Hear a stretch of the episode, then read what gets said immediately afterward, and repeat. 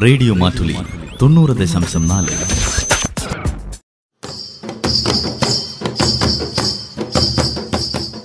വയനാടൻ മൂപ്പന്റെ കൗതുകങ്ങൾ. നിർവഹണം ജോസഫ് പള്ളത്ത്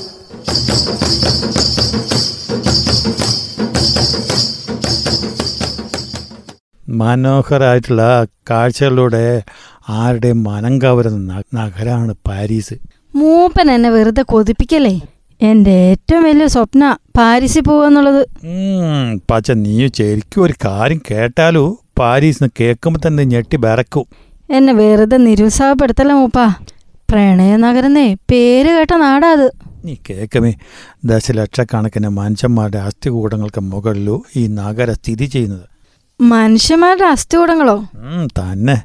തലയോട്ടികളോ എല്ലുകൾ കൊണ്ട് ഉണ്ടാക്കിയ ഭിത്തികൾ തൂണുകൾ നിറഞ്ഞ പാരീസ് നഗരത്തിലെ ഭൂഗർഭ കല്ലറ. അയ്യോ എനിക്ക് പേടിയാവുന്നു മൂപ്പ ഛേ ഇതിപ്പോ വിനോദസഞ്ചാര കേന്ദ്ര. അറിയാൻ ജോ വിനോദസഞ്ചാര കേന്ദ്രമാണോ ആ എന്നാ പിന്നെ എനിക്ക് വലിയ കുഴപ്പമൊന്നുമില്ല. ആയിരം വർഷ പഴക്കച്ചെന്ന ചരിത്രമുണ്ട് നീ ഈ ഭൂഗർഭ കല്ലറയ്ക്ക്. ഇതെങ്ങനെ ഒപ്പം ഉണ്ടായത്?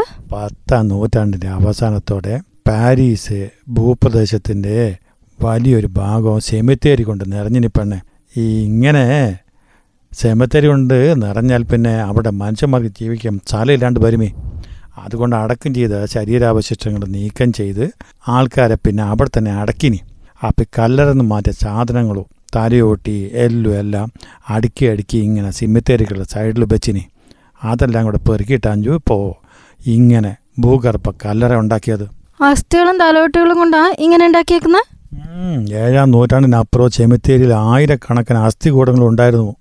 അറിയാൻ ജോ ഭൂമിന്റെ അടിയിലേക്ക് ഉണ്ടായത് മൊത്തം എടുത്തിട്ട് തുരങ്കം ഉണ്ടാക്കി എന്നിട്ട് അതിനടിയിൽ സൂക്ഷിച്ചിനി.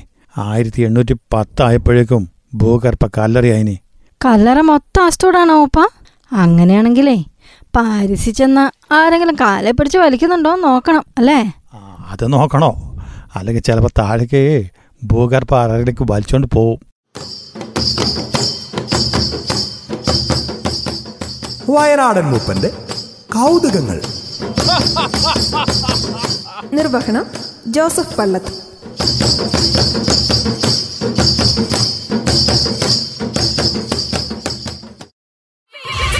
റേഡിയോ മാറ്റുലി തൊണ്ണൂറ് ദശാംശം നാല്.